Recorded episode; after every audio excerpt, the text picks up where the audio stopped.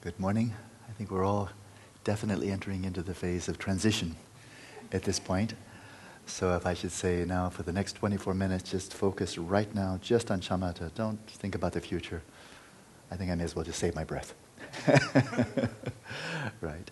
At the same time, as we are clearly now anticipating where we're going from here, I think an important point that just came up recently in a conversation with one person here, but it's relevant to all of us, is that especially as we venture out into the world, the world of multitasking, sensory bombardment, massive overload, stress, too much work, too little sleep, and so forth, it's easy to be a bit discouraged, thinking, oh, when I was in that wonderful setting in Phuket, my mind got fairly balanced, and now everything I accomplished is now gone. It was just a nice little spiritual vacation, but now I'm back to the real world. It's very easy to fall into that. But it's also a really terrible mistake. It's, it's not true. And that is whatever, just as if we just spent the last eight weeks, I don't know, doing something really unwholesome. I wouldn't even give an example. But, you know, something really terribly unwholesome. And then at the end, thinking, oh, now I can't do that, do that anymore. you know, I can't do that anymore. Boy, it was a waste of time because I was hoping I could do that more and now I can't. Well, no, those eight weeks really count. Either way, momentum is built up.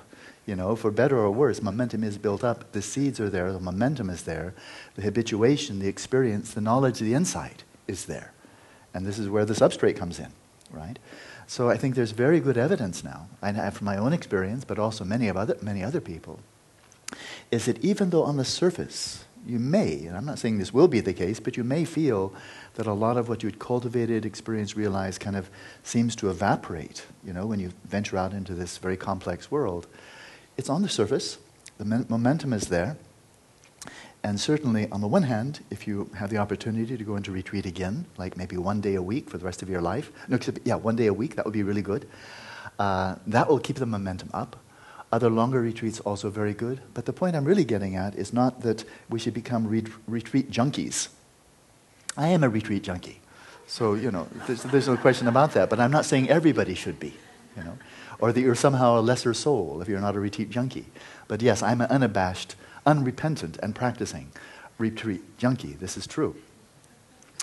Um, but meanwhile, we do engage with the world. And to think that genuine happiness, eudaimonia, will be beyond our reach because our minds are not profoundly setting into the substrate. We're not experiencing sublime ease, stability, vividness at all times, and feeling now it's a chimera, it's a, a will o' the wisp, an illusion I can't reach. It's, it's a mistake. It's, too, it's very easy in any type of practice, whether it's Om Mani Padme Hum or whether it's TM or whether it's Dzogchen or anything to think, okay, Dharma is really this. Okay, well, Dharma is really just shamatha. Oh, what a terrible mistake.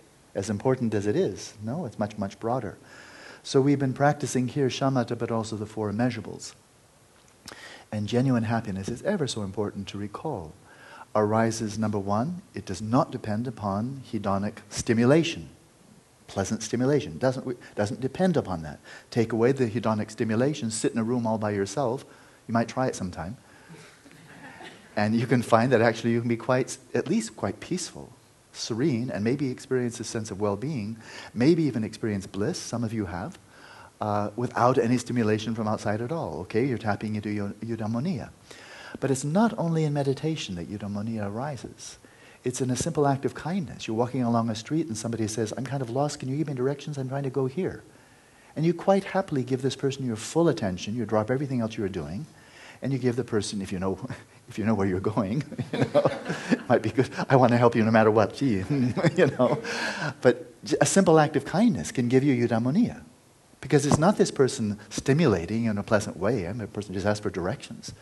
But you can actually experience eudaimonia, giving some directions. You know. A helpful hand, a smile, can provide you with eudaimonia.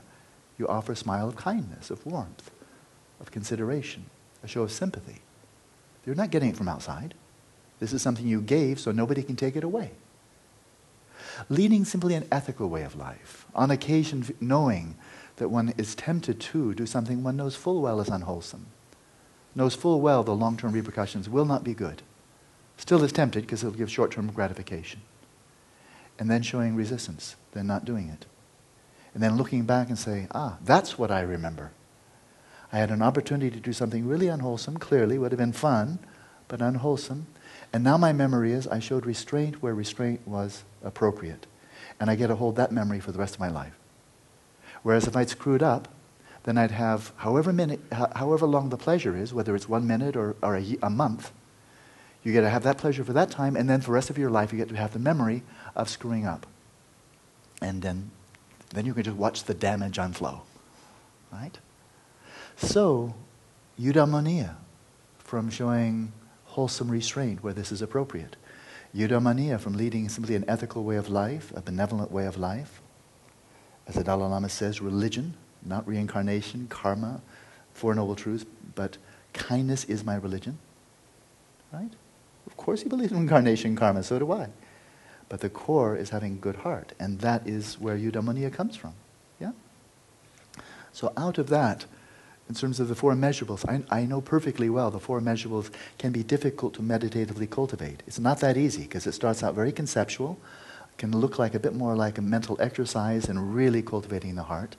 It does come, I mean, these have been practiced for a long time, and not just to develop new concepts, but it can be a bit slow in coming. But bear in mind then the Buddhist teachings once again. This is one very valuable way to cultivate immeasurable loving kindness and so forth. But there's another way complementary to it, live in a loving fashion. However other people treat you, live in a loving fashion. We don't love their behavior, we don't love their mental afflictions, but we can love people. Live in a compassionate fashion, live in an empathetic fashion, and blow people's minds, absolutely blow people's mind, rock their world by treating strangers and those who treat you badly and those who treat you well with an equally open heart a heart of caring, looking through their uh, mental afflictions, through their behavior. You will rock their world. Because people who are belligerent, who are mean, who are selfish, who are greedy, and so forth, often they know it. And then they expect people to treat, treat them badly because they treat other people badly. You'll rock their world while not being Pollyanna, not being naive, silly thinking, oh, the person's really nice. I'll just, you know, pretend like the person's really nice. Well, no, they're probably not nice. They're probably greedy, harsh, manipulative, and so forth. There are people like that. It's a habit. But seeing through that and not letting yourself be manipulated, exploited by them, we're certainly not here to be a doormat, but still to seek, like a doctor who's looking upon a delirious patient, not loving the delirium, not loving the behavior, but seeing through the delirium how can I help? Is there any way I can help? Maybe it's just to sit quietly and send you my loving kindness. So, eudaimonia. We don't need to wait. We don't need to wait one day. We don't need to wait to, achieve some higher level of shamatha or to preserve some higher level of shamatha practice. Eudaimonia starts by exercising wise and meaningful restraint when we may be inclined to do something we know is unwholesome by actively engaging in the world in a beneficial way. And then just gradually, step by step, breath by breath, cultivating a sense of ease, of stillness, of clarity within. And then out of that balance, cultivating greater insight into what on earth is going on, what's happening, what's reality. And then rocking our world, blowing our minds to find, contrary to the widespread views of modernity, that to know reality as it is is to give rise to a sense of well-being that surpasses anything you can imagine. That's an incredible hypothesis. What better way to spend a life than to put that hypothesis to the test of experience? Let's practice in silence.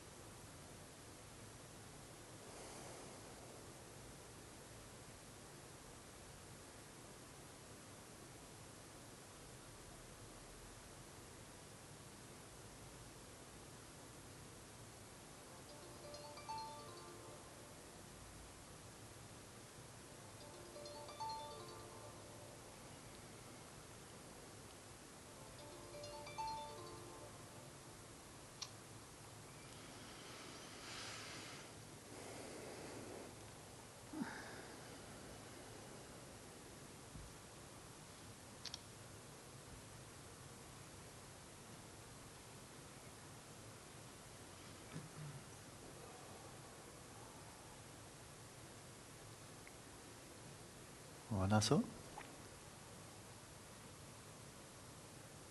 like to remind you of a very good psychological truth. I mentioned it before, it's worth remembering.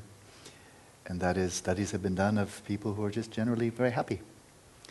And they have a common characteristic. Throughout the course of the days, day after day, month after month, they find many, many things to be happy about. Little things. They're not waiting to win a lottery or whatever. They're finding little things, but many, many. So, in a similar fashion with shamatha, it's a glass one tenth full or a glass nine tenths empty. And that is, we can either be discouraged by how many times our minds are wandering and think, I suck, I'm so terrible at this, everybody else is better. They probably are, but you still shouldn't be discouraged. or we can just simply take delight in every time we come back home.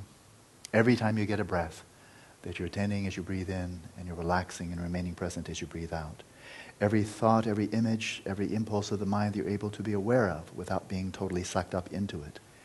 Every moment you're able to come back to that still point of just being aware in your own awareness. Every moment you're there, just take delight in that.